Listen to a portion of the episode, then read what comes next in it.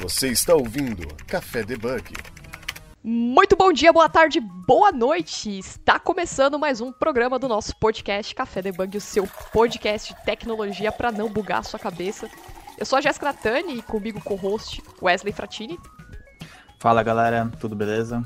E para você que está ouvindo nosso programa, não esqueça de dar um subscribe no nosso podcast. E também, se você é apaixonado por café, gosta de fazer os deploys, code, é, Go Horse, a, da madrugada aí, precisa de um cafezinho do seu lado para fazer aquele acompanhamento. A gente tem uma parceria com o Camo Coffee. E para todos os ouvintes do Café Debug, vocês podem comprar o seu cafezinho, aquele cafezinho gourmet, gostosinho, com o nosso voucher que é Café Debug 10. Tá aqui na descrição desse programa. Você já comprou o seu, Wesley? Já tomou? Já experimentou? Já tá a caminho aí, quase ah, chegando. Aí, ó. Eu gosto bastante daquele é, café mais fraco, né? Então, eu já sempre peço o meu. É, aproveitem esse cupom, pede o seu café, camocoffee.com.br, tá aqui no link desse programa, né? E notícias de eventos, vagas nós não temos no momento, mas se você quer divulgar o seu, a, a sua marca, o seu produto, o seu projeto, e você quer divulgar também a marca da sua empresa, você pode estar tá criando um banner bonitão no nosso site cafedebug.com.br. Para mais dúvidas e informações, manda um e-mail para a gente debugcafé@gmail.com. Bom, camisetas vocês podem estar adquirindo também no nosso site para contribuir com o projeto. E de momento é isso, né? Agora vamos lá, bora lá para saber qual que é o programa e o tema a entrevistar no nosso programa de hoje. Bom, tema do nosso programa, estamos entrevistando ninguém mais, ninguém menos que a Isadora Stangarlin. Falei correto, Isadora? Mais ou menos, Stangarlin. Stangarlin, Stangarlin. A Isa... É Tudo bom, Isadora? Tudo jóia, prazer. Muito obrigada pelo convite. Bom, para quem não conhece a Isadora, tem um canal Papo Dev no Instagram. Ela uhum. cria conteúdos, compartilha, ensina é, a parte de desenvolvimento, programação front-end, é tech lead e além de falar aqui, vamos começar o nosso ritual aqui. Quem que é você na frente do PC? Conta pra gente. Boa. É, então, eu sou Isadora Stangarim, né? Sou gaúcha, então já não estranho o meu sotaque, que eu falo uns leite quente. e tô, tô, trabalhando como front-end já fazem três anos. Então eu fiz engenharia de computação e me formei e tava meio perdida assim na vida, não sabia direito o que fazer. Acabei me apaixonando pelo desenvolvimento web, né? E acabei vindo pro front. Então estou agora há três anos mais ou menos como front-end. E atualmente faz uns quatro meses que eu comecei como front-end lead na empresa que eu trabalho. Ah, ela é muito modesta, né? Bom, é, então vamos começar aqui pro nosso programa, né? A gente tá. É, vamos fazer um bate-papo bem bacana aqui com a, com a, Isadora, né?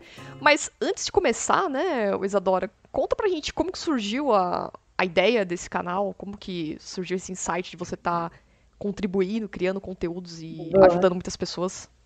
Tá, essa vai ser um pouquinho, vai ser uma história um pouquinho mais longa. Temos, temos a toda a paciência aqui do mundo. Beleza, boa.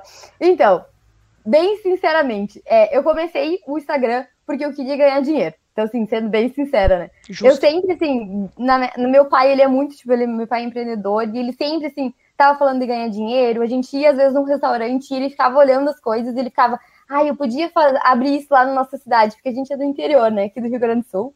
Então não tem muitas coisas, né? Então sempre quando a gente viajava, eu sempre tive isso assim do meu pai, dele pensar em coisas, dele abrir, dele querer ganhar dinheiro. E ele ficava comigo, com meu irmão, falando: ah, e se a gente abrisse tal coisa, o que, que vocês acham? Ele sempre instigou isso muito na gente. E aí eu já estava trabalhando como front-end. Só que assim, na, na correria do dia a dia, né, antes da pandemia, não me sobrava muito tempo. Mas eu sempre ficava olhando essas coisas de marketing digital, e via as pessoas ganhando dinheiro com isso, e eu dizia, cara, as pessoas estão enriquecendo com marketing digital e com, né, com perfis de internet. E, tipo, não, não é possível que seja tão difícil, eu pensava assim, né? E aí eu comecei a estudar um pouco de marketing digital, tentei já várias coisas, eu digo assim, que eu já passei por tudo, né? Tentei fazer coisa de afiliados, tentei fazer aqueles, até os dropshipping da vida, que teve uma época, tentei fazer dropshipping, tudo isso como tentando fazer meio que um, um segundo trabalho. Então eu já trabalhava como desenvolvedora, e aí, no meu tempo livre, eu sempre quis tentar gerar uma renda extra. E aí, quando eu estava morando lá em Belo Horizonte, ainda antes da pandemia, é, eu trabalhava presencial lá para a empresa que eu trabalho. É, e aí, eu fui num evento, não sei se vocês conhecem o Érico Rocha. Érico Rocha, esse nome é, é 7 em 1, né? Isso, 7 em 1. Ah. Ele é tipo o pai do marketing digital brasileiro. Uhum. E aí, tipo, eu fui num evento dele, teve um evento presencial lá em Belo Horizonte, e eu fui. Eu e uma amiga minha, menina que morava comigo. E aí a gente, ah, no evento tu fica assim, putz, ele fala um monte de coisa, tu fica, ah, que legal, né? Podia tirar alguma ideia do papel, porque no final eu ficava pensando assim, é, eu tive muita dificuldade quando eu entrei para o mercado de trabalho. É, eu fiz a faculdade, como falei no início, de engenharia de computação, e a minha faculdade era muito focada no hardware. Então, assim, eu tinha muito, tive muita dificuldade de, de me encaixar assim, no mercado de trabalho, eu não sabia o que, que eu precisava fazer, é, e eu não conhecia ninguém que era desenvolvedor. Então, eu, para mim, era uma coisa muito, sim, eu não sabia o que, que eu tinha que fazer. Então, foi meio que, tipo, tentando, assim, tentativa e erro, e eu fiquei pensando, cara, é, depois desse evento, né, eu fui no evento e ele falou, tipo, deu várias ideias, falou como que as pessoas estavam, né, ganhando dinheiro com internet e fazendo perfis, e eu falei, cara, é, se eu passei por essa dificuldade, outras pessoas também devem passar por isso, principalmente mulher, porque não tem tanta mulher na área, né? E aí eu fiquei pensando, cara, eu podia criar um perfil e começar a falar sobre isso, porque se eu tenho essas. Alguém deve estar passando por isso que eu passei. E eu posso contar a minha história, né? Falar o jeito, as coisas que eu fiz, e alguém eu vou conseguir ajudar, né? Aí, aí vem aquele monte de coisa, né? Tipo, eu pensava, putz, mas eu só tenho dois, três anos de. Na época, quando eu criei o Instagram, eu só tinha dois anos de experiência. E aí eu pensava, putz, mas tem gente com 10 anos de experiência e ninguém vai querer me escutar. E aí eu ficava com aquelas, né, com aquelas coisas me sabotando e ficava adiando, pensava que eu tinha vergonha, é, que os meus colegas iam falar que eu era blogueirinha e não sei o quê, e aí tudo isso eu ia adiando, né, essa, criar esse perfil. E aí no final, quando começou a pandemia, eu voltei aqui pro interior, vim para casa dos meus pais, e aí tava sobrando muito tempo na minha rotina, porque daí eu não tinha deslocamento, tava trabalhando só de casa, não podia sair também por causa da pandemia, e eu pensei, cara, é o momento certo de eu criar o perfil se eu quisesse, porque os meus colegas, ninguém vai ficar sabendo, né? Eu posso contar para as pessoas só depois que eu tiver, tipo, uns 5 mil seguidores, eu falo. Eu pensava, cara, se der errado, ninguém vai ficar sabendo, ninguém vai debochar de mim. E eu pensei, cara, vou fazer isso. E aí eu comecei, foi indo, acho que demorou mais ou menos um ano, assim, até eu pegar uns 5 mil seguidores quase. E aí, só que, tipo, dos 5, eu passei, tipo, de 5 a 20 mil seguidores, tipo, em uma semana. Então, tipo, foi muito rápido. Aí, no final, as pessoas, né, meus colegas, acabaram descobrindo, mas, tipo assim, aí eu já tava com bastante seguidores, eu já, já, já tinha virado blogueirinha mesmo, já não tava me importando mais. E a princípio você tinha conta já no Instagram ou essa foi tipo, ah, vou fazer uma conta no Instagram com minha identidade aqui? Então, eu fiz separado do meu pessoal, porque eu não queria que as pessoas soubessem, né? Eu tinha vergonha. Ah. Então, tipo, eu pensei, cara, se eu fizesse no meu. Aí, primeiro, porque eu pensei assim, eu já criei o Instagram pensando em tentar monetizar em algum momento da minha vida. Não, não vender curso especificamente, mas eu pensava, cara, é, o Instagram é uma vitrine, né? Tipo, uhum. tá óbvio, eu posso conseguir vender um curso, mas eu pensava que isso ia acontecer muito mais pra frente. Mas eu pensava, meu, as pessoas vão, vão me conhecer por ali, vão ver que, tipo, eu sei, que eu tô ensinando porque eu sei, e podem me contratar para fazer um freela, podem me. Como já me chamaram. Então eu pensei, cara, eu acho que esse Instagram vai me abrir portas, né? Por exemplo, aqui, né? Ser convidado para o podcast. Então eu pensei, meu, eu acho que vai me abrir portas, né? Tem bem poucas mulheres é, na programação, principalmente assim, com bastante seguidores, né? Se a gente for ver, ainda né, é um campo que tem bastante é, crescimento, assim. Eu pensei, meu, vou, vou começar. E aí eu comecei um perfil separado. Porque, mas principalmente porque eu tinha vergonha. E aí eu pensava já também no futuro que, tipo assim, não adiantava eu ter os meus seguidores é, aqui da minha cidade do interior, que eles não, não iam ter interesse no meu tema. Então eu falei, ah, pensei, né? Ah, é muito melhor eu começar do zero um perfil, que eu não vou ter essa questão da vergonha, ninguém vai me conhecer. E também depois no futuro só vai ter aqui gente que realmente está interessado, né? E aí então eu criei um perfil separado. Bacana. Mas sabe que é engraçado? Porque, assim, uh, o Instagram hoje, ele já não é mais um, uma rede social de fotos, né? Já deixou é. há muito tempo de ser uma rede social de fotos. Hoje ele é, é. Ele é um business, né? Então, uhum, você é quase, não vou dizer que é uma loja virtual, né? Porque tem vários processos uma loja virtual, mas ele, ele é, o, é o start, né, para o negócio. Não, então, para você divulgar. Quando eu criei, assim, a parte da, do podcast, né? Tipo, eu nunca uhum. pensei em ganhar dinheiro com isso, né? Tipo, putz, de Agora que a gente tá começando a entender o nicho do, é. das redes sociais, é muito possível. Com e certeza é, é, muito fácil, né? Tipo, você tá com a, com a faca e o queijo na mão, né? Você pode... Exatamente. E hoje em dia, né, é, é, bem que eu falo com a minha mãe também. É, aí, né, eu comecei essa questão toda e eu tava aqui em casa e a minha mãe sempre me acompanhando, né? E a minha mãe, ela é aposentada e ela começou a fazer uns negócios de, de mesa, mesa pós. E eu começo a incentivar ela, fala, mãe, faz um perfil, faz as coisas bonitinhas, porque hoje em dia eu acho que, tipo, o Instagram, tu tendo audiência, tu consegue ganhar muito dinheiro, né? Então, tipo, tu consegue monetizar a tua audiência de várias maneiras, né? Então, tipo assim, hoje em dia, vamos dizer, ah, eu consigo, sei lá, alguns freelas, porque as pessoas me conhecem, é, eu consigo fazer parcerias com empresas que elas querem divulgar coisas para os meus, meus seguidores, é, eu consigo vender curso. Então, assim, tem vários jeitos, né, da gente monetizar isso e ajudar os outros ao mesmo tempo, né? O que para mim é o mais legal, assim. Aí, Wesley, vamos engajar. É, e, é muito, e é muito engraçado, assim, como que o Instagram veio para mudar, né? Porque, além de tudo, de você estar tá engajado ali, aprendendo alguma coisa nova, porque, vamos supor, vai falar que depois do almoço ali, você não dá uma sentada no sofá e dá uma lida ali, vai dar uma um scrollado ali no Instagram. No Instagram uma coisa interessante ali, de Salva. front, já dá uma coisa lida. que você procura, né? É. E querendo ou não, você já deu, já sabe algum, tá sabendo alguma coisa, né? uhum, né? Diferente de você ter que ler um Medium, por exemplo, alguma uhum, coisa mais certeza. voltada desse, desse nicho, né? Uhum. Então o Instagram aí veio para revolucionar aí. Essa, ainda mais nessa pandemia, o boom aí que não podia sair de casa, todo mundo uhum. postando coisa, fazendo story, fazendo reels, TikTok. ganhando dinheiro. E as pessoas, é, e as pessoas hoje em dia, eu acho que elas ficam também muito mais né, na rede social do que antes, né? Sim. né? Eu vejo por mim, assim, tipo, antes, vamos dizer, tá, eu tava na empresa, aí às vezes eu ficava, tipo, uns 40 minutos no trânsito todo dia, tipo, dirigindo, se eu não conseguia.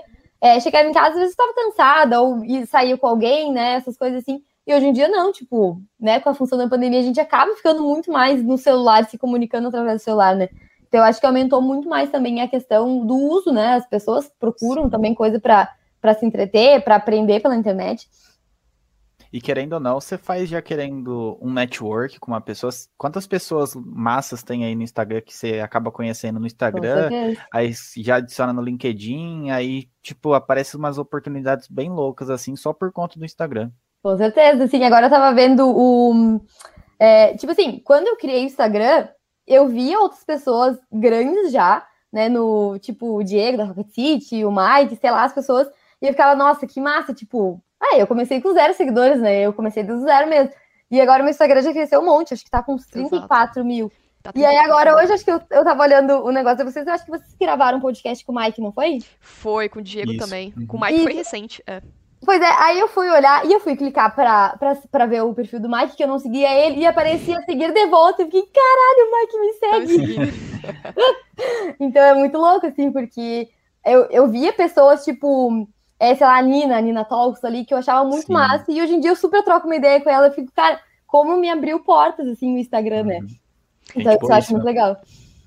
E assim, é, falando um pouco mais é, um pouco mais nesse assunto, mas falando assim de tempo, é, mais ou menos assim por dia, você foca bastante tempo no Instagram assim para divulgar suas coisas. Tem aquela questão que você tem que fazer os posts, bolar, pensar, fazer todo um cronograma, uhum. mas tipo, você passa muito tempo ali usando o Instagram hoje em dia? Oi, eu acho que eu passo, assim, eu nunca conto assim direito, é, mas assim, antes no início, eu tentava responder todo mundo. Hoje em dia eu já não consigo muito. Ah, então, assim, desencana, que é muita gente, né? É, então assim, agora eu já não consigo muito, mas eu fico naquela, tipo, putz, que chato não responder, sabe? E às vezes eu abro a mensagem, depois que eu abro, eu fico, putz, como é que eu não vou responder, né? Que apareceu o visto ali. E aí, então, assim, é, dá uma, um trabalhinho, dá um trabalhão, na verdade. Então, assim, eu sempre, quando as pessoas me perguntam ali de, ah, que querem fazer um Insta também, eu sempre falo, cara, querendo ou não, vocês têm que ter um objetivo muito claro porque se tu não tiver um objetivo com o Instagram, dá muito trabalho para te, sabe, tipo assim, a não ganhar nada com isso. Então, assim, geralmente meu final de semana, né, agora tá muito tranquilo, porque como a gente tá em pandemia, eu tô sempre em casa, né? Então, final de semana eu passo muito, quase o final de semana inteiro só programando coisa, ou gravando curso, ou fazendo posts. Então, tipo assim, eu tenho muito a, a época também. Então, tipo, tem épocas que eu tô super empolgada e aí eu faço, já deixo os posts tudo pronto, já programo eles durante, né, pra semana para eles postarem. É, mas agora, essas últimas semanas, assim, eu vinha bem cansada. Então eu tava só, tipo, fazendo os posts das parcerias pagas que eu já tinha feito com as empresas e que eu já tinha fechado com eles. Então não tinha como escapar. Mas assim, não tava postando nada de conteúdo, criação minha, assim, tipo, só stories, que daí eu apareço ali pra mim é mais tranquilo. Então, stories eu vou, apareço, falo um pouquinho, dou algumas dicas mais rápidas, mas eu não tenho que me preparar tanto, né? Criar um conteúdo diferente, assim. Então é bem, pra, eu acho que é bem cansativo, assim, pelo menos. Eu não tenho uma coisa certa, tipo, ah, eu tenho que postar todos os dias ou duas vezes por semana.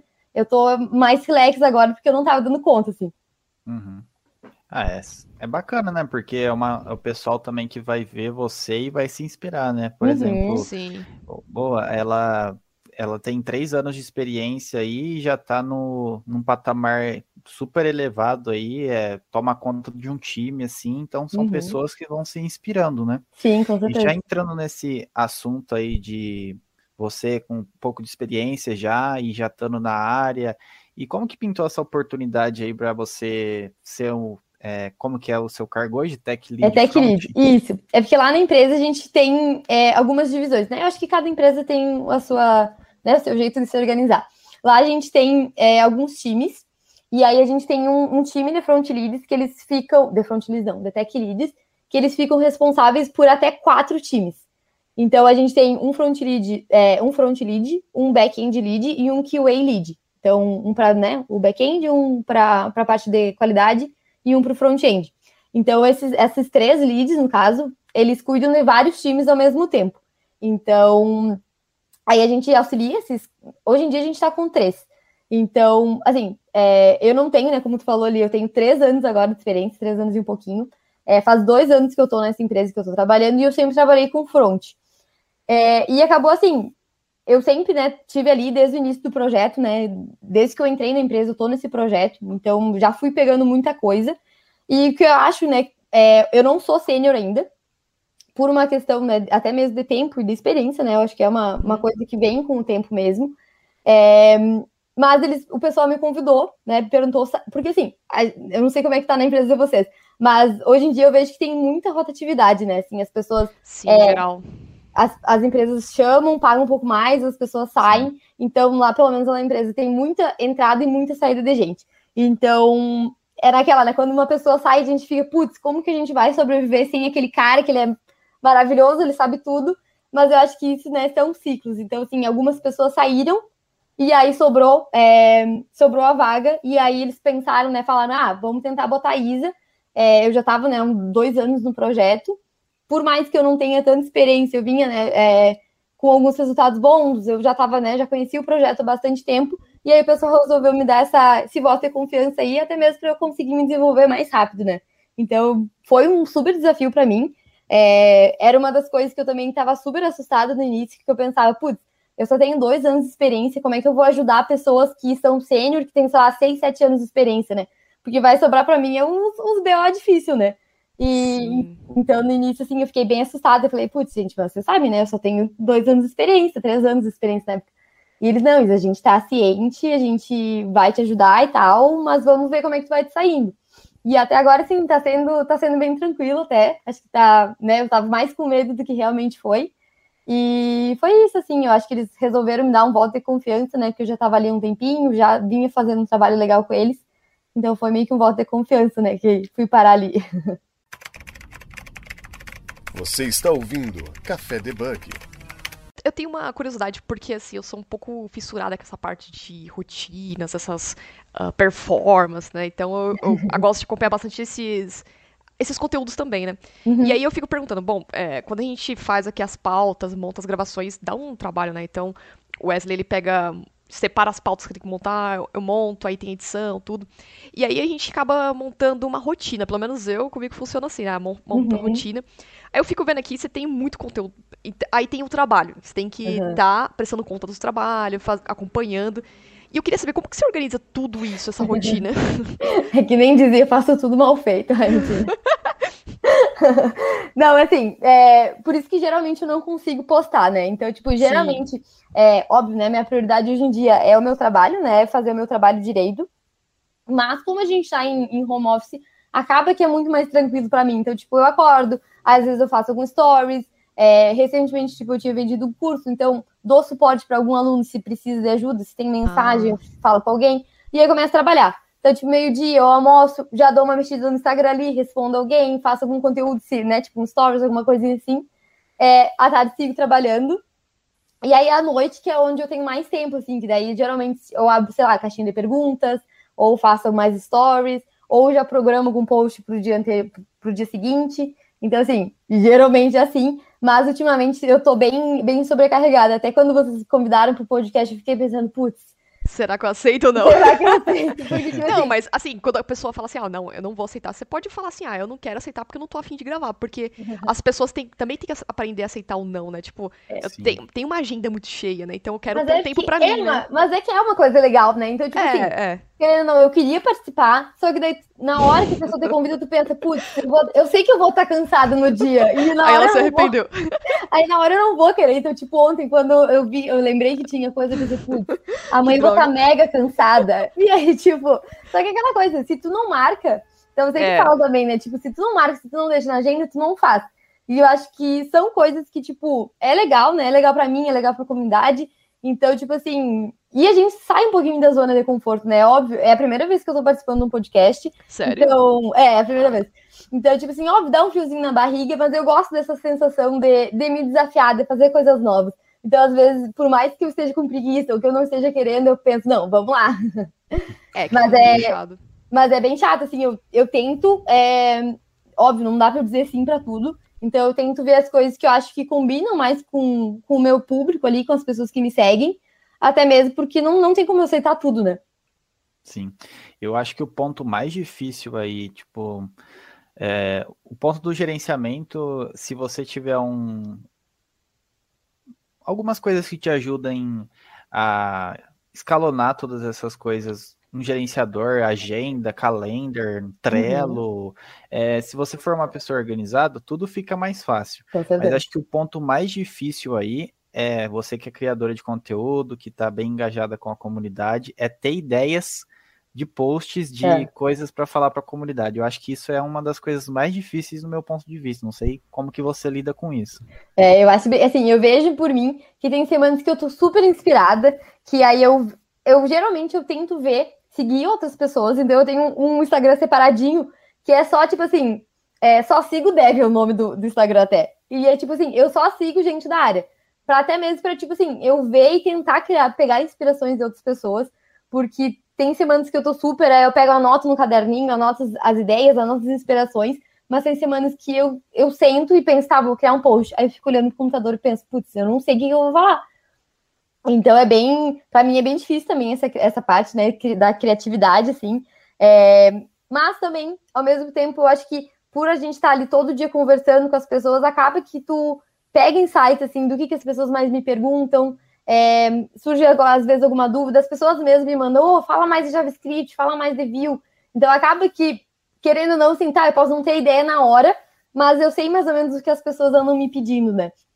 E eu acho que relacionado a isso também, do, da parte de gerenciamento, é, hoje em dia eu tô me forçando muito mais a delegar tarefas, que era uma coisa que eu não fazia muito antes. Então, também quando eu comecei ali como tech lead, é, eu tava naquela, tipo assim, putz, eu tenho que provar que eu mereço, sabe? Então eu queria fazer tudo, é, fazer deploy, fazer coisa, resolver conflito, dar suporte para as pessoas, porque eu queria mostrar que, não, eu sou capaz, eu sou, eu sou inexperiente, mas eu, eu vou conseguir. E hoje em dia eu tô, já tô vendo muito mais, tipo, essa questão de começar a delegar, dar coisas para outras pessoas também me ajudarem, porque, né, começa a ficar humanamente impossível a gente fazer tudo também. É difícil, né? Mas tem uma hora que você precisa É. delegar, senão não- não- é, você não consegue. Acaba Aham. não conseguindo entregar, né? É, mas a gente também, vamos dizer, eu não sei vocês, mas tipo, eu nunca tinha passado muito por essa situação de eu ter que delegar, porque eu sempre tinha atuado como front, então as pessoas me davam as tarefas, eu só fazia e deu. E hoje em dia, pra mim, é muito mais difícil, tipo assim, ai, surge um problema. E aí eu fico, putz, eu não consigo ajudar essa pessoa, eu vou ter que pedir pra outra pessoa ajudar. Então, assim, pra mim tá, ainda tá sendo bastante bem novo, assim, essa questão. Mas tá indo. É, o seu primeiro contato foi com diretamente com o front-end? Quando você Uhum. falou assim, ah, eu gostei, front-end é minha praia, eu vou seguir aqui. Ou você chegou a trabalhar é, com desenvolvimento back-end também? Não, foi assim, eu comecei, é, eu tava na, na faculdade, lá pela metade já do curso, e eu tava, tipo, muito desesperada. Porque na engenharia de computação, é, no início ali, até a metade da, da faculdade, é tipo física, química, matemática, cálculo A, cálculo B, até mais ou menos a metade, assim. E, tipo, eu tive muito pouca matéria no início de, tipo, ah, estrutura de dados, tive algoritmos, essas coisas assim, mas era muito pouco em relação ao resto. E eu fiquei, tipo, chegou em- dois anos e meio de faculdade e eu comecei, putz, meu, eu não aprendi nada que seja útil para eu trabalhar. E aí eu comecei meio que ficar desesperada, assim, e aí eu comecei a tentar catar coisas que eu pudesse fazer que fosse me dar experiência, porque assim, eu não queria desistir da faculdade, ter que começar tudo do zero. Pensei, putz, já fiz dois anos e meio dessa, desse sofrimento, eu não quero desistir. Mas, e... mas isso aí, eu, eu, passei pela mesma situação que você. Eu também fazia a engenharia da computação. Uhum. E, tipo, eu tava no primeiro ano, você via aquilo, cálculo 1, é. álgebra linear, não sei ah, umas matérias. Isso. Umas matérias tudo. pô, não fazia sentido. Onde que é. eu vou aplicar isso na computação, né? Uhum.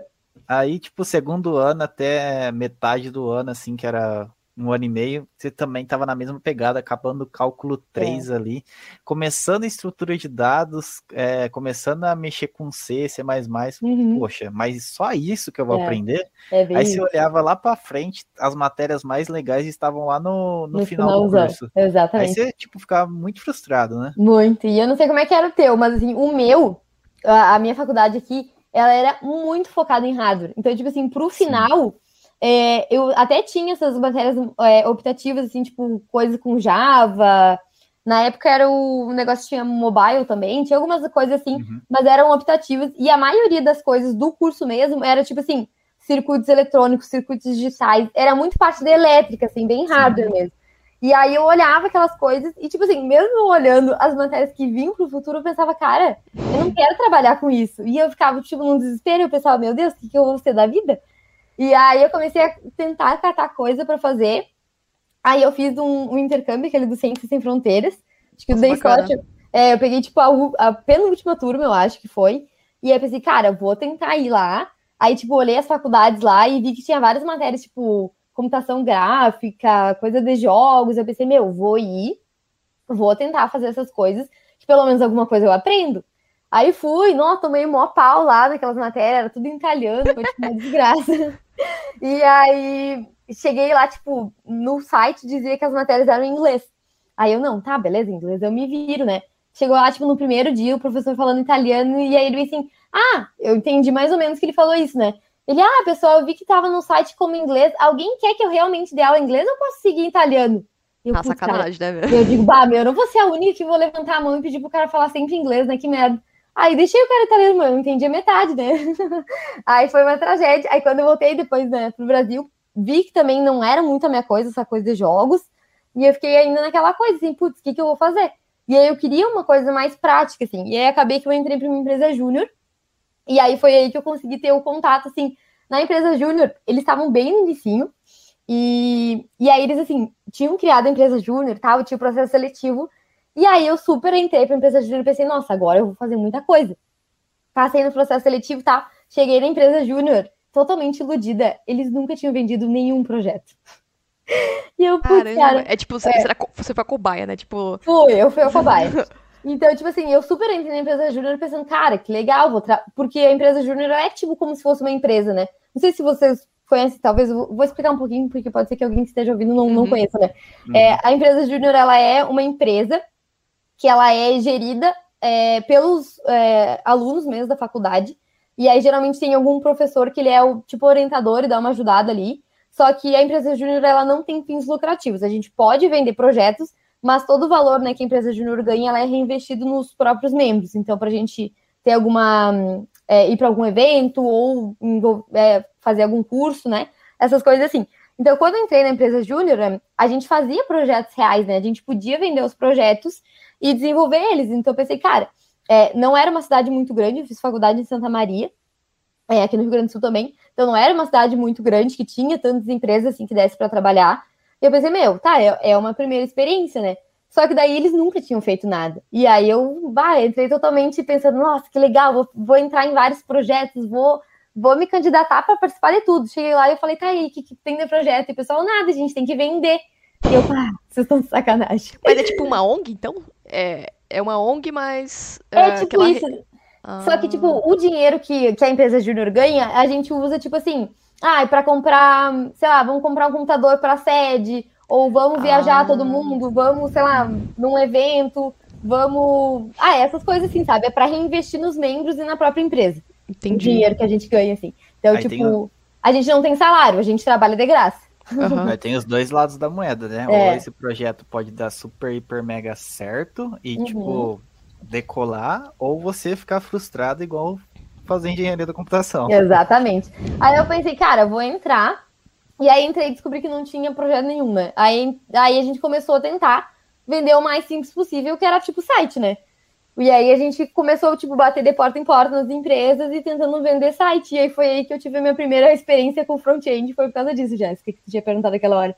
Ah, não, agora saquei isso aqui. Aí foi, tipo, foi aí que eu comecei, né? Comecei a, a, a fazer, a gente conseguiu vender um site, tipo, o primeiro site da empresa Júnior fui eu que vendi. E aí, tipo, começamos fazendo sites, e aí, só que assim, o ruim lá era que é, acaba, eu entrei pra empresa Júnior, eu já tava, tipo, da metade pro fim. Então eu tinha, tipo, no máximo dois anos. Então eu não ia, né? E tem muito essa rotatividade, né, na empresa júnior. Então era bem difícil a gente vender projetos maiores e desafiadores por essa questão também de tempo, né? Você está ouvindo Café Debug. E com relação à parte do Tech Lead, né? É, uhum. você, você, trabalha aí, faz toda a parte do. dá o um suporte, acaba dando suporte para outras pessoas também. É, como que você definiria, tipo. É que eu na verdade, eu não sei. Apesar que deve ser a mesma coisa também, tipo, o tech lead de um dev back-end com um front-end deve ser a mesma coisa. Mas como que é? Eu, tô, eu sou um pouco curiosa nessa parte do tech lead de tá. front-end, uhum. porque eu não trabalho diretamente com o front, né? Então, tá. como que funciona essa parte de tarefas, divisão? Tá. Eu não sei como é que é nas outras empresas, eu vou falar lá pela, pela uhum. que eu uhum. trabalho, porque eu, não, eu acho que deve ter alguma variação. Então, lá na empresa, como que é? É, a gente acompanha os times, então a gente participa das dailies, né, alguns é, plannings e, e, definições de tarefas, mas o que a gente mais, mais faz no dia a dia, pelo menos eu. Então eu dou suporte ali para os POs, então tipo assim, ah, chegou uma demanda nova. É, geralmente a gente faz uma reunião, uma linha ali, tipo, ajuda ele a escrever a história, vejo se é possível fazer, se vai ser muito difícil, se não vai ser. Então a gente faz essa, eu dá essa ajuda para os POs, né, tipo, na questão de, ah, dá para fazer isso, não dá, ou vai demorar muito tempo, a gente consegue fazer nesse prazo. É, aí, ao mesmo tempo, a gente dá um, um suporte para os desenvolvedores, tipo assim, putz, deu um problema que no meu ambiente parou de funcionar. Ou, sei lá, tentei fazer isso aqui de tudo que é jeito não consigo. É, então, a gente dá esse suporte para os desenvolvedores também. E é mais, assim, eu, pelo menos, eu estranhei muito desde que eu comecei, porque antes eu trabalhava só como desenvolvedora front-end. Então, o que, que era meu dia a dia, né? É, eu pegava uma task lá no board, lá no Gira, pegava uma task, fazia, entregava e deu. E agora não, tipo assim, o meu dia é basicamente, tipo assim, conversar com pessoas. Ah, hoje em dia, vamos dizer, os tech leads lá, pelo menos, a gente não tem mais nenhuma tarefa dos boards, no caso, para fazer. Então, dos projetos, a gente não tem uma tarefa que vai ser nossa. É, mas a gente é responsável por orientar as pessoas que vão fazer dos times como que elas têm que fazer. A gente faz muito code review também, para tipo, putz, isso aqui não é legal de fazer desse jeito ou quando a pessoa vai começar uma tarefa, acho que a gente já tem muito conhecimento do projeto, né? O projeto é bem grande, então a gente dá essa orientação também para o pessoal, tipo, ó, é, é, nesse componente aqui, faz desse jeito, usa isso. É, e uma questão também mais é, a parte do business mesmo, assim, então, quando surge um projeto novo, é, eles têm que estimar, eles têm que passar preço do projeto, tudo, né? Então a gente ajuda muito também é, a estimar esses projetos. Ó, aí a gente começa a quebrar em tarefas pequenas ó, para fazer isso a gente vai demorar, sei lá, duas semanas, para isso três. Então a gente consegue ajudar eles a, a estimar projetos novos também. A, a viabilidade, tempo, tudo, né? Então é mais isso, assim. Eu não sei se nas outras empresas é a mesma coisa, mas ali é, é, é assim. Então, hoje em dia a gente não tem mais tarefa de código, a não ser alguma coisa mais arquitetural, assim, que daí, óbvio, a gente puxa. Então, tipo assim, ah, tem que trazer, sei lá, vamos mudar a arquitetura aqui. Aí é os tech leads geralmente que puxam também. Ah, ah entendi. Isso é a mesma coisa também. É, é, olhando assim, uma curiosidade assim também, é, você trabalha com, com um time só de front, assim, no time tem os back-ends também, uhum. mas você foca só, você tem as suas dailies ali com, com squad uhum. e você orienta só os fronts, então. É, geralmente sim, assim, muitas vezes também, tipo, QA vai testar, ah, sei lá, não tá funcionando o ambiente, alguma coisa assim, eles me chamam também. Mas uhum. geralmente, assim, é mais o front, até porque eu não tenho muito conhecimento de back-end, então se os back-ends precisam de ajuda, não vou poder ajudar muito bem. Então, assim, às vezes, se é alguma coisa mais de conhecimento gerado do projeto, eu consigo, mas se é uma coisa mais específica, assim, técnica, aí eles chamam o, o, o back-end lead mesmo. Hum, entendi. E a questão, assim, é, isso aí eu tenho uma curiosidade. Hoje na, na, empresa que eu trabalho, a gente tem uma cultura bem bacana lá, que, tipo, todos do time são responsáveis, são responsáveis pela qualidade do código, né? Então, uhum. Então todo mundo faz o code review. Tá. É, como que funciona aí? Só os tech leads faz. Não, todo review? mundo faz o code review todo também. Mundo faz. Uhum. Todo mundo faz. Ah, bacana. Só que o que acontece às vezes? A gente tem alguns times que são maiores, então às vezes tem, tipo, um, já, já tem um desenvolvedor sênior e tem um uhum. desenvolvedor júnior, vamos dizer. Então ele consegue tirar muita dúvida com esse outro desenvolvedor. Só que acontece agora também muitos projetos novos, né? E, e, com essa questão da rotatividade das pessoas, às vezes chega um desenvolvedor no time e ele tá sozinho, vamos dizer, só ele do front-end ali. Então, tipo, a única referência, querendo ou não, que ele tem sou eu. Então, tipo assim, ele não tem, principalmente agora com a pandemia, ele não tem tanta é, comunicação, assim, com desenvolvedores dos outros times, né? A gente não tem tanta ainda essa. A gente está tentando trazer, tipo, reuniões semanais só dos fronts para a gente ter mais essa, né, esse contato um com o outro, porque presencial a gente se via, trocava ideia e tudo mais, e agora, né, com a função do online, a gente. Muitas pessoas a gente nem conhece, né? Porque entraram na pandemia a gente não, não conhece ainda direito. Então, é isso, assim, a gente tenta fazer tudo, né? Fazer essas reuniões e coisa e ir trocando ideia por ali. Eu vi aqui que no seu Instagram, é, no Papo Dev, você publica bastante coisas sobre carreiras, assim, porque uhum. muito do seu público são aquelas pessoas que têm interesse em entrar na área de TI, né? Isso. E já, já me fizeram uma pergunta assim, ah, Jéssica, como que eu quero entrar para a área de TI, mas não sei como, deu tá, o que, que você gosta? Da pessoa, ah, eu gosto de fazer desenhos, gosto de mexer nessas cores e tal. Eu falei, ó, ah, então você seria uma pessoa ótima para trabalhar com desenvolvimento front-end, é o meu, na minha opinião, né? Uhum. E aí eu tenho, não sei se você conhece, mas tem o, o, a gente gravou com o Douglas Toledo, que é do canal DW Toledo, que ele fez essa migração também de carreira. Ele ah, era, ah, ele era da área de é, engenharia elétrica e hoje uhum. ele se tornou um desenvolvedor front-end e tem mais vocês como referência para seguir, compartilhando e criando conteúdo. Uhum. E assim, Pra, no, no, seu caso, na sua opinião, a pessoa que quer entrar para a de TI, como uhum. que você fala assim, ó, eu acho, tipo, se você quer entrar como desenvolvedor front-end, é, quais são as dicas e os caminhos que você acredita que a pessoa deva seguir para se tornar um ótimo desenvolvedor front-end? Tá. É, eu acho que assim, tem, tem várias opções, né? Eu acho que isso até é um pouco é, ruim, querendo ou não. É bom, mas é ruim, porque eu acho que as pessoas elas ficam muito perdidas, porque não tem aquele caminho, tipo, tradicional, Exato. tipo, medicina. Eu vou lá, vou fazer a faculdade, vou fazer residência e deu. Tipo, a gente não, né? Tu pode fazer faculdade se tu quiser, tu não, se tu não quiser, tu não faz. Então tem muitas opções, né? Então, assim, eu acho que as pessoas, elas ficam muito perdidas também por causa disso, né? Tem gente, tem muita gente hoje em dia fazendo transição de carreira também. É, então, assim, o que, que eu vejo, né, de, de opções? É, eu fui, eu fiz pelo método do fazer faculdade, mas eu vejo hoje em dia o quanto esse método, pelo menos no meu caso, eu acho que foi bem falho. Porque, assim, se eu dependesse só da faculdade, eu não ia ter conseguido. Então, tipo assim, eu vejo que a faculdade, ela me deu uma base, ela foi importante, óbvio, né? Eu uhum. tive muito contato com outras pessoas, é, tive a base ali também, mas eu acho que a faculdade, eu esperava muito mais.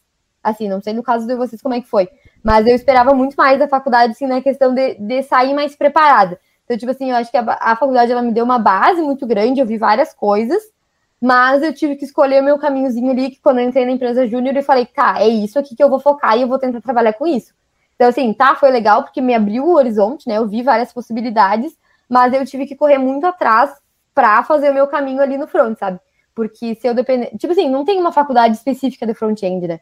Não tem. É, não tem. É. Uhum. Então, assim, a gente vê coisa muito genérica, às vezes, né? Estuda um pouco do Scrum, né? Eu lá, circuitos digitais, então é, eu vejo que então um dos caminhos né, é a faculdade, mas é, tem que estudar muito por fora, né? Tem que fazer também o, o seu dever de casa, né? Tentar entrar para o mercado de trabalho, eu acho também o quanto antes, porque a gente pega muito essa experiência também na prática. E aí eu acho que a outra forma, né, é tu estudar por conta ou tu tentar estudar através desses bootcamps que tem pagos, né, que são aqueles treinamentos, sei lá, de seis meses. E, assim, né, eu acho que tudo tem seus prós e seus contras, né? Eu acho que hoje em dia, como o mercado de trabalho está muito aquecido, muita empresa está contratando gente mesmo sem ter faculdade. Eu não sei como que vai ser isso no futuro. Então, assim, eu sempre falo pro pessoal, ó, se fosse eu hoje em dia, eu acho que eu faria faculdade até por uma questão de, de segurança, assim, eu sou uma pessoa meio medrosa, então... É, você eu... tocou num ponto que eu fiquei pensando, porque, assim, tem algumas é, empresas internacionais que, uhum. eu, é, a maioria, não vou dizer que a maioria, né, é, pedem uma, um certificado, né, uma, é, um certificado ensino de... Superior. Ensino superior, exato. Isso. Agora, eu não sei se pra, pra vamos supor, mas, então, eu acho, pra área de front-end, né? É, eu já vi várias pessoas indo, tipo assim, uhum. sem ter a faculdade, mas que eles comprovavam com o tempo da experiência. Então, tipo assim, ah, cinco ah. anos de experiência equivale a uma faculdade. Apaga então, de um assim, outro já... jeito, né? É, eles comprovam, tipo assim, dão um jeito, sabe? Porque eu acho que o mundo inteiro tá desesperado por, por desenvolvedores no geral, né? Sim. Então, eu acho que, assim, é, hoje em dia, as, as empresas, elas estão aceitando, e eu tô vendo muito também empresa é, contratando pessoas sem conhecimento ou com muito pouco e treinando elas internamente, né? Eu acho que Sim. tá tendo muito esses, né, lá na empresa que eu trabalho também, eles estão fazendo isso, porque a gente não, não tá, tá dando conta, né? Então, assim, as empresas estão se roubando os desenvolvedores, é, porque não tem né, o suficiente. Então, assim, hoje em dia, eu acho que as empresas aceitam muito né, essas pessoas que fazem esses bootcamps. Eu acho difícil um pouco tu estudar sozinho quando tu sai, sei lá, tipo, ah, fiz administração, vou estudar sozinho. Tipo assim, eu acho bem difícil, a não ser que tu tenha, sei lá, tipo, eu vejo muita gente assim, ah, meu marido já trabalhava com isso e me ajudou. Aí, uhum. ok. Mas, tipo assim, se tu tá totalmente fora do contexto, eu acho muito difícil estudar sozinho, assim. Mas, é. né, tem gente que consegue, mas eu acho bem difícil, assim, tu saber o que que tu precisa estudar, né? Eu vejo muita gente também é, tentando, o que eu sempre falo, né, ser o full stack júnior. Tá, não tem problema nisso, mas, tipo, tu, às vezes, pra te saber tudo isso, é, tu demora um tempão, né? Então, às vezes, tu fica, sei lá, tipo, um ano estudando para te conseguir começar a trabalhar, né? Então, eu acho, pelo menos, eu sempre defendo ali no, no, Instagram que a pessoa deve, quando ela for começar, começa se especializando, ou escolhe front, ou vai no back-end, fica bom numa coisa primeiro e depois passa pro resto, sabe? Porque eu acho que o pessoal, eles tentam saber de tudo e no final eles acabam sendo meia boca em tudo, sabe? Então, tipo, chega, é, chega, chega na hora de fazer um desafio para uma empresa e coisa, não consegue fazer nada direito. Então eu sempre falo, cara, se tu tá estudando principalmente sozinho, foca numa, num, num pedacinho só, tenta ser bom naquilo, sabe? Porque as empresas elas estão precisando. Então, se tu, mesmo que seja um especialista, né? Eu acho que é, eu acho que a questão de ser generalista, ela é, ela vem com o tempo. Eu acho que é uma uma questão assim, ao longo da tua carreira mesmo. Então, por exemplo, vai chegar um ponto para mim, vamos dizer, que no front-end eu já não vou mais ter tantos desafios. Então hum. eu vou hum. começar a estudar outras coisas. Então eu acho que é uma coisa natural, não sei o que vocês acham, né? Mas é, eu concordo, você tocou num ponto interessante. Tipo, é, eu já pensei, já até comentei com ela, eu falei, ah, eu tenho vontade futuramente, sei lá, ir pra área de data science, ou uhum. não sei, aprender machine learning, sei lá, porque chega um ponto que você fala assim, beleza, eu cheguei aqui, mas o que, que eu faço mais além disso, né? Uhum. E o legal é que no Papo Dev você coloca, tipo, para quem não é, vamos supor, ah, sou de administração e tô indo para TI, só que TI é uma coisa muito ampla, né? Então, é ah, beleza, você vai focar em front-end, tudo bem, mas é, você precisa conhecer um pouco mais. Você quer front-end na parte mobile, você é. quer aplicações web, então você vai ter que saber um pouco mais sobre requisições, né? Uhum. E você mostra o caminho das pedras, fala assim, ah, ó, para você começar, você pode pega isso aqui, que é o básico, o beabá, é. né? E vai uhum. dando essas dicas que é legal pra galera. É, porque eu acho assim, eu não sei se vocês já viram, tem um, tem um roadmap que é bem famosinho, e que o pessoal fez pra todas, né? O, e tipo, só o do front já é gigantesco. E aí as pessoas querem saber, tipo, começar sabendo front-end e back-end. Eu, eu mostro do front e digo, cara, tu tem que saber tudo isso. E tu ainda quer saber o outro também. Tipo, é querido, coisa. vem aqui, ó. Olha isso aqui, tá vendo? Vamos dar uma olhadinha aqui, senta aqui. Então, tipo assim, eu acho que é, é, muita coisa, né? Então, tipo assim, eu acho até, eu sempre falo ali no Instagram, que até dentro do front, tu consegue, tipo, fazer subdivisões dentro do front-end. Então, tipo, eu acho que tem, sei lá, aquele front-end, eu sempre falo ali que é o front-end que eu digo que é mais front-end motion, mais gráfico, assim, que geralmente trabalha para essas empresas de, de marketing, que fazem aquele site cheio de efeitos e aqueles sites super legaisinhos, assim, cheio de efeitos. E aí, esse, esse front-end ele tem que saber muita animação, tem que saber é, coisas diferentes, assim, muito mais para a parte da animação. E o front-end que eu digo que é o que eu sou, que é o front-end engenheiro. Geralmente, quando tu vê nas vagas, é o front-end que vai trabalhar geralmente para uma empresa mais de TI, criando sistemas web, e que vai trabalhar muito mais com a questão da lógica, do framework, do JavaScript. Então, assim, vamos dizer, eu vejo que muitos os iniciantes eles se animam, né? Querem fazer altas animações. E eu falo, cara, eu fiz animação, tipo, duas vezes na vida tipo, não precisa saber essas animações loucaças, assim, sabe? Você não vai usar, né? É, não vai usar. Tipo, óbvio, depende, né? Se tu for, né, se trabalhar para uma empresa mais de marketing, uma coisa assim, aí beleza, Sim. tu vai super usar, né? Mas eu vejo que até dentro do front-end tem algumas subdivisões, né? Então, eu tento falar pro pessoal, cara, porque as pessoas, elas ficam... É, quando eu criei Instagram, eu pensei, meu, com quem que eu vou me comunicar, né? Uhum. Aí eu pensava, ah, eu só tenho do, dois anos de experiência, eu não posso falar para pessoas que já estão no mercado há muito mais tempo de trabalho que eu, porque eu não tenho nem o que dizer para eles, né? Então eu pensei, cara, eu acabei de passar é, pela situação de, de conseguir o um emprego, de sair da faculdade, de, de me achar que não sabia nada, de me sentir super mal, é, achando que eu não ia conseguir um emprego. Então eu acabei de passar por isso, eu posso falar para as pessoas que, ok, vocês não estão sozinhos, eu passei por isso também, porque eu acho que a maioria das pessoas passa por isso, né? Exato. E aí, quando eu decidi o que, que eu ia falar, então eu sempre, né, eu tento trazer lá no meu Instagram é, esse assunto mais, conversar com quem está começando, com quem está fazendo a transição de carreira, com quem está terminando a faculdade, ou com quem começou a faculdade e não sabe o que, espera pela frente, né? Então eu sempre tento é, focar o meu conteúdo virado para esse pessoal, assim, para tentar dizer, ó, não precisa saber um monte de coisa de animação aqui, tu não tem que fazer muita pirueta, estuda isso, sabe? Vai no básico. Então eu sempre Sim. tento dar essa orientada, porque foi uma coisa que eu não tive e eu gostaria de ter tido. E também, hoje, uh, para quem está iniciando, a verdade é uma só, é o arroz com feijão que funciona. É. É, é eu que sempre fui mais voltado para o back-end, assim, nunca fui de mexer com front, agora que eu estou começando a, a me especializar um pouco mais no front aí, curtindo um pouco mais esse mundo aí colorido. Uhum. É, mas eu mas... acho que isso é, é, essa coisa, né, de que, tipo, conforme a gente vai avançando na carreira, a gente vai tendo, né, é, curiosidade às vezes para aprender Sim. das outras coisas, né? Eu acho que isso acontece natural e o pessoal tenta apressar isso. E hoje em dia a gente vê também que tem, tipo, bastante tipos de, de devs, né? Tem o dev especialista, uhum. o generalista, agora é. tem a novo, o dev em T, que, tipo... Dev em T, você fala... Querendo ou não, eu é... não sei o que é esse dev em T ainda. Eu também não. O dev em T é como... O, o, o dev em T é como aquele cara lá que, tipo, ele não sabe tudo, ele não é especialista em alguma coisa, mas ele sabe um pouco de tudo, entendeu? Ele sabe dar uma mãozada lá na infra da Amazon, por exemplo, quando acontece alguma coisa, ele consegue ah, dar uma ajuda no front. Mas seria um eu acho que daí, é... eu acho que o T, pelo que eu já vi, tipo assim, a perninha do T é tu é especialista em alguma coisa. Mas o, a parte de cima do T quer dizer que tu sabe um pouquinho de outras coisas também, não é isso? Tipo, ah, sou especialista em .NET, mas me viro bem com Docker, com Linux, essas É, eu acho que, ah, eu acho tá. que até, tipo assim, vamos dizer, eu, sei lá, eu sou especialista no front, mas, tipo, sei lá, se fizer fazer alguma coisa na AWS, eu sei um pouquinho, eu sei um ah. pouquinho de back-end. Então, tipo assim, uhum. eu tenho alguns conhecimentos que consegue, que eu consigo dar uma mão em outras áreas, sabe? Tipo, quebrar um galho, talvez eu acho que alguma Sim. coisa assim. Eu ia falar Severino, né? Tipo, deve Severino. ah, então vou, isso, vou falar que eu sou dev inteiro. É, achei chique também. Aí...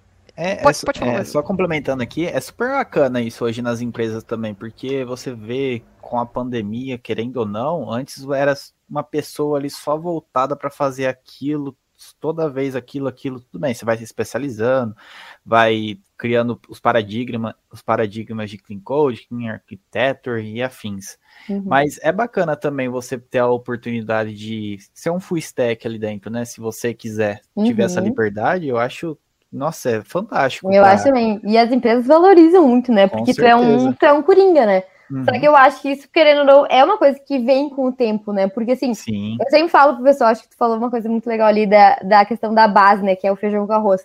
É, não adianta tu querer ser um full stack, sendo que tu não consegue nem fazer o, o que tu foi contratado para fazer direito. Então, uhum. tipo assim, ah, tu tá lá, tu foi contratado como front. E sim, óbvio, a gente tem um tempo, né, de, de pegar o projeto, de, de tal. Mas às vezes as pessoas elas querem pular etapas, né? Fazer coisas mais avançadas, sendo que elas não estão fazendo o básico ainda direito. Então, até esses dias eu estava conversando com, com os meninos lá que, que trabalham comigo, e ele estava querendo fazer um, um curso lá super avançado, uma ferramenta que a gente usa. E eu falei assim, tá, mas calma aí, tu já fez algum curso de Git? E ele, não, nunca fiz. Eu, mas quem sabe tu começa por aí? É, é, é o beabá, né, gente? é, e aí, tipo assim, cara, tu ainda não tá fazendo o, o, o basicão direito, sabe? Tipo, é, não é possível que toda vez que vai ter um conflito, tu vai ter que me chamar. E tu quer saber o troço lá avançado, estudo básico. E é. aí, assim, só que as pessoas, às vezes, elas não têm essa, essa visão, né? Elas querem pular, né, a escada de três em três degraus, né? É, mas isso, esse lance aí, por exemplo, do Git, é igual o carro de, que vem de fábrica, né? Tem coisas que o carro já vem de fábrica, é igual o uhum. desenvolvedor. O desenvolvedor já tem que vir de fábrica sabendo Git, é. entendeu? É, mas às vezes eu vejo que o pessoal sabe muito básico, né? Sabe ali fazer o seu commit, coisa, mas chega na hora é. de fazer um, um conflito já fica, ih, me ajuda aqui. Resolver, né? Saber, saber é. se virar, né? Uhum. É, agora só puxando aquele gancho lá, você falou dos tipos de front, né? Porque para mim, na minha ignorância aqui, eu ia falar que front é tudo, só tem é um tipo de front. Mas, é, pensando hipoteticamente que eu tenha um projeto, eu vou ah. desenvolver esse projeto, e aí eu falei, nossa, eu queria que esse layout ficasse assim, né? Então vamos. Aí eu vou precisar de um front, né? Então, hipoteticamente, eu vou precisar de um desenvolvedor front-end. Aí, uhum. nesse caso, você falou de animação, tudo tem. Então, se eu quiser procurar alguém assim para mexer com a parte de front, tem uh, o front específico, tipo, ó, eu queria que a, aquele layout ficasse mais animado, porém é, vai ser um, um layout assim. mais específico para som, sabe? Tá, entendi. Assim, não existe, geralmente não existe essa nomenclatura, né? Eu divido porque eu digo que na minha cabeça é assim que acontece. Uhum. Mas, né, não existe essa nomenclatura, geralmente, tipo assim. Só que o que, que acontece muito? É, e as pessoas geralmente confundem, tipo, o front-end ele não sabe fazer o layout, né? Especificamente. Tipo, a gente ganha um layout pronto e a gente desenvolve aquele layout. Isso. Então, tipo assim, muitas pessoas né, querem que a gente faça o layout também, só que geralmente quem faz o layout são os, o pessoal do design, que é trabalha lá com a UI, né? E aí eles fazem todo o layout no Figma, nesses programas ali, e passam a gente para a gente só desenvolve esse layout. Só que daí o que, que acontece? A maioria das pessoas, né, do, do front, elas trabalham como, com empresas, né? Tipo, desenvolvendo software, sistemas web, essas coisas assim. Então, geralmente nas vagas que tu vai procurar vai ser aquele front-end engineer, né? Que é ou UI engineer, depende, né? Porque o pessoal adora criar umas, umas vagas bem engraçadas, né? Pessoa desenvolvedora front-end. É muito cargo novo, né? é muito engraçado. Então, assim, geralmente se tu vai ver nos requisitos é tipo JavaScript, é, React, sei lá, esses frameworks. Só que assim, a gente no dia a dia Tá, a gente até sabe fazer algumas animações, mas dependendo se tu quer uma coisa, tipo, muito louca, que se anime, tipo, tem uns sites aí que geralmente ganham aqueles prêmios, que são umas coisas loucas. Não sei se vocês viram um site um tempo atrás, daquele do Stranger Things da Netflix. Putz, eu tipo, vejo as fotos do Instagram, mas eu não sei o que é isso aí, não. Meu, é, tipo, era, a Netflix fez um site e, tipo, o site era muito loucaço, tipo, tu conseguia ver, porque essa série lá do. Era do Dark, eu acho. O que, que eu falei que era? Da que série que eu falei? Stranger Netflix. É, não, uh, Netflix. Stranger Things. Não, errei, não era Stranger Things, era do Dark. Ah. ah. E aí o Dark tinha essa coisa de viagem no tempo. E aí, então, só que, tipo assim, as pessoas se perdiam, né, nessa coisa de viagem no tempo, ninguém sabia que ano que era, que personagem que era. Não sei se vocês assistiram, acho que não, né? Eu assisti o do. Não, essa do Dark aí. Do Dark é, e, e, ela é complexa de entender, assim. E aí eles uhum. fizeram um site da promoção desse, desse, dessa série. E aí tu conseguia, tipo, meu, tinha umas animações muito loucas, tipo, tu conseguia clicar no ano e ele te dava toda a árvore genealógica das pessoas, tipo, nossa, umas coisas muito loucas. E tipo assim, a gente não sabe fazer isso. E aí eu sempre vejo, tipo, o pessoal que tem empresa de marketing de digital ou essas coisas assim que fazem sites mais empresariais mesmo, porque é bem diferente, né? Tipo, é diferente tu pegar um Sim. sistema web para um site de uma empresa, né? Então, geralmente, o site de uma empresa ali, tipo, só o sitezinho, sei lá, uma construtora. Tipo, ah, é aquele sitezinho bonitinho, mostrando as fotos, os projetos que eles fizeram. Totalmente diferente de uma pessoa que tem um sistema, né? Tipo, com login, que a pessoa pode fazer um monte de troço ali. E aí a gente não tem esse costume de fazer essas coisas muito complexas com animação. Então, tipo, geralmente, respondendo ali a tua pergunta, geralmente se tu quer, tem alguns desenvolvedores que eles estão focados mais nessa parte de animação, de fazer essas coisas mais loucas, porque a maioria das pessoas não sabe fazer isso. E com certeza o front tá brigando com o iOX na hora que tá codando. Uhum. que não tá ficando é... totalmente igual. Acho que a briga nem. É, às vezes a comunicação, né, que não, não falha. Não, além de tá ficando igual, tu fica, meu, meu Deus, e essa animação louca que precisa realmente. É que a gente acha que, é, olhando assim pelo ponto que você falou aí, eu pensei aqui, refletir é, a gente tem dois tipos diferentes, né? A gente tem aquele site que tem que impactar o consumidor, uhum. tipo, a hora que ele chegar, ele tem que estar tá engajado ali, ver, nossa, que bacana, é, ter uma experiência legal, e tem aquele site que tem que fazer o feijão com arroz, tem é. que um site para gerenciar, por exemplo. Uhum. Então são dois caminhos diferentes. Exato. Aí. Então, tipo assim, tem, eu acho que aqueles sites, né? É, tem muitos esses sites de empresas que eles querem fazer esses sites diferentões para chamar a atenção. E aí, só que geralmente, no que, que a gente trabalha, né? Eu trabalho, pelo menos, principalmente com sistema web, assim, tu vai criar, sei lá, é, um site para a pessoa ver os resultados dos exames dela de sangue. Então, tipo, o que, que eu vou fazer ali? Ela tem que logar no sistema, poder ver o, o exame dela, sei lá, poder pagar ou gerar alguma outra coisa por ali. E, tipo, é isso, sabe? O, o que eu faço de animação no dia a dia é o, tipo, básico. Aí, abrir um drop-down, fechar, abrir uma modalzinha. Tipo assim, animações só, tipo, de transição, sabe? Mas eu não faço, tipo, um meteoro aparecer na tela e tu pegar fogo. Então, tipo, é animações básicas, assim, né? Não é essas coisas muito loucas, não. E sem contar que hoje a gente também está vivendo um mercado muito louco, né? Porque, por exemplo, a gente faz uma aplicação web que ela é, é first, first mobile. Então, primeiramente, é um, é um site que ele vai é. abrir no celular e, tipo, tem que ter a maior. É, tem que ser responsivo para a chave do celular totalmente para o celular ali. É. Então, hoje é um mercado que tipo tem muitas opções aí para tanto para front, para back, para tudo é. quanto é tipo. Então, acho que em relação aos tipos de front aí, se a gente ficar aqui falando, acho que dá uns 10 minutos só de dos tipos Mas acho que front. isso é muito legal, né? Porque assim, eu acho que todas as carreiras na, na programação, elas estão tendo essas ramificações, assim, né? Que nem a Jéssica tinha falado ali ah, vou estudar Data Science, vou estudar, sei lá, Machine Learning. Então, tipo, tem, né, vários caminhos que tu pode seguir e se especializar mais, assim, né, num, num determinado assunto. É, os desafios, né, tipo, chega é. um ponto que você, é igual aquela, tem um lance que você fala da pirâmide de Maslow, né, você chega ao nível que você quer trabalhar, conquistar suas coisas, igual, por exemplo, Jack Bezos, o cara tem tanta fortuna que não sabe mais o que fazer, ah, vou viajar é. pra... Então é aquelas reconhecimentos pessoais, né, que o pessoal uhum. fala.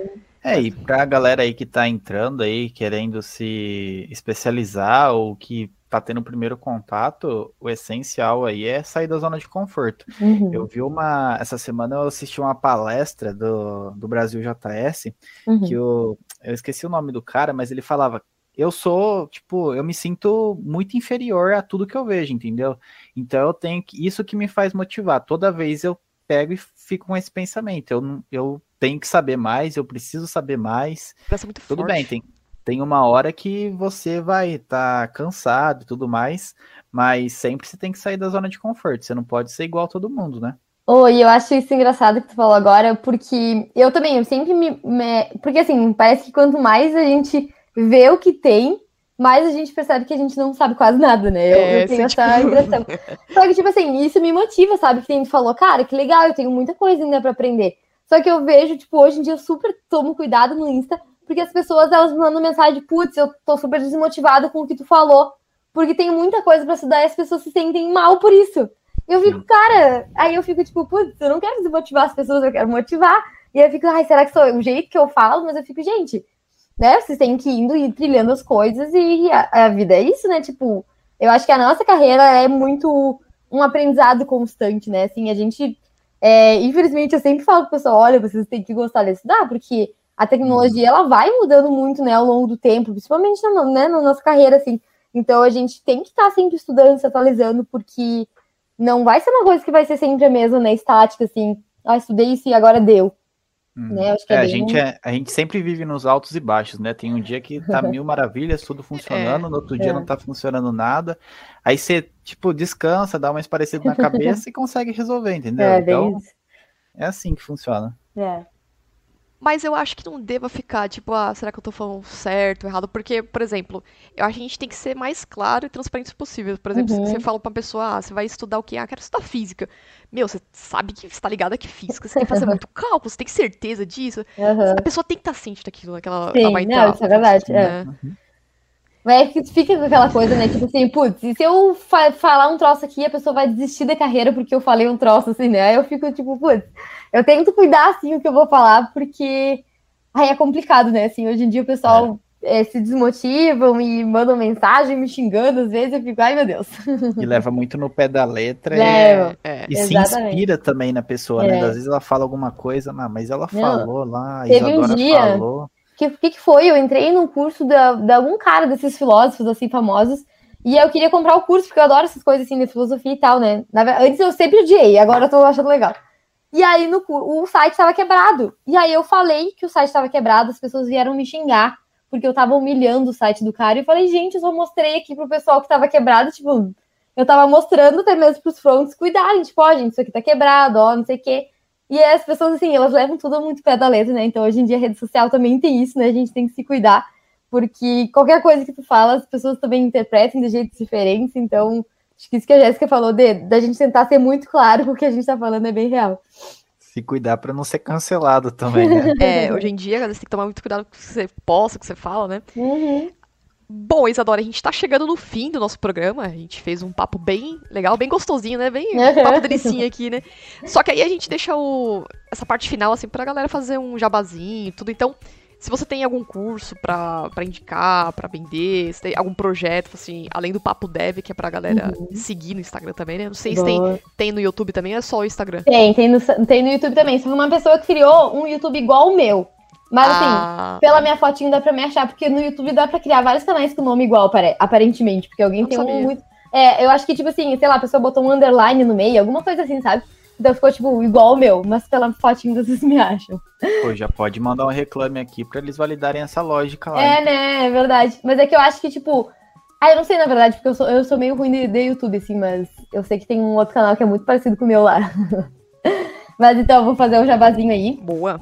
É, então me sigam no Instagram, é arroba papodedev. É, eu lancei recentemente também um curso de front-end, que eu, eu via né, que o pessoal tinha muita dificuldade é, em conseguir o seu primeiro emprego. Então, fiz um curso que chama Front Start, que é do zero, assim, para quem está começando no front, até o que eu julgo como sendo necessário para a pessoa virar um júnior. Então, eu acho que as pessoas tinham muito essa dificuldade, né, de o que, que eu preciso estudar, o que, que eu preciso saber. Então, tentei condensar lá o que, que eu acho que a pessoa realmente deve saber é, o que, que ela tem que estudar para ela conseguir né, sua primeira vaga. E é isso, na, na verdade agora as vagas estão encerradas, né? Eu fiz por turma para eu conseguir dar suporte pro pessoal, mas se vocês tiverem interesse então de, de acompanhar e participar de uma próxima turma, né, já me sigam lá e ficam acompanhando aí todas as novidades.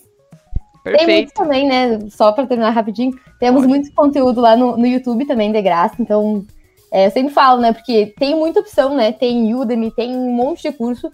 E eu acho que a pessoa ela tem que escolher alguém com quem ela se identifica. Então lá no meu YouTube tem bastante vídeo é, gratuito, a pessoa pode ver como é que é a minha didática, pode ver se gosta do jeito que eu falo, falo meio rapidinho, mas dá pra ver se gosta né, do meu estilo de ensinar, e aí, né, se gostar, podemos estudar juntos também. Vi aqui que você tem o Twitter, você, você comunica com a galera bastante no Twitter? Oh, nunca usa... uso. Nunca uso. Eu queria, tipo assim. Ou eu não? já. Não, nunca uso. Eu, de vez em quando, eu dou uma olhada, assim, porque eu acho que a comunidade fala muito pelo Twitter, né? Fala. Então, às vezes, eu entro pra stalkear os outros, mas eu nunca posto nada.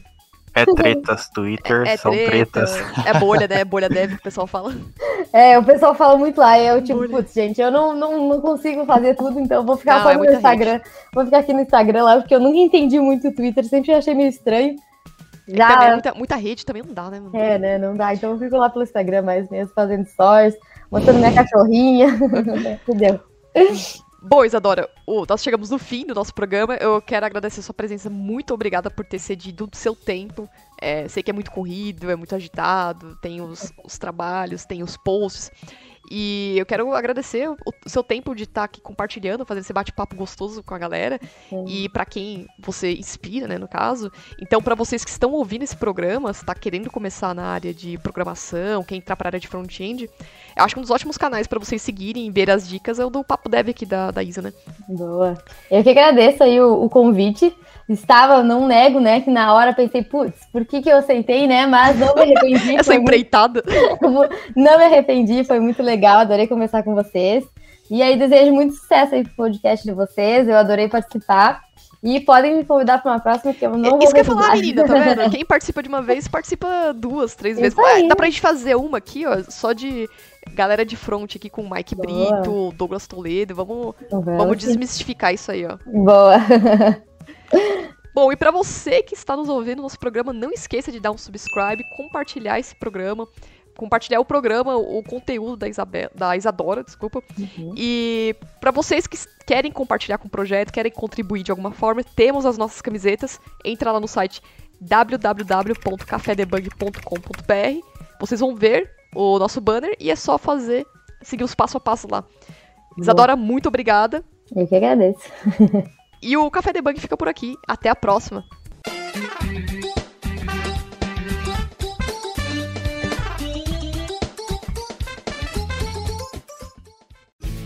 Este programa foi editado por Café Debug.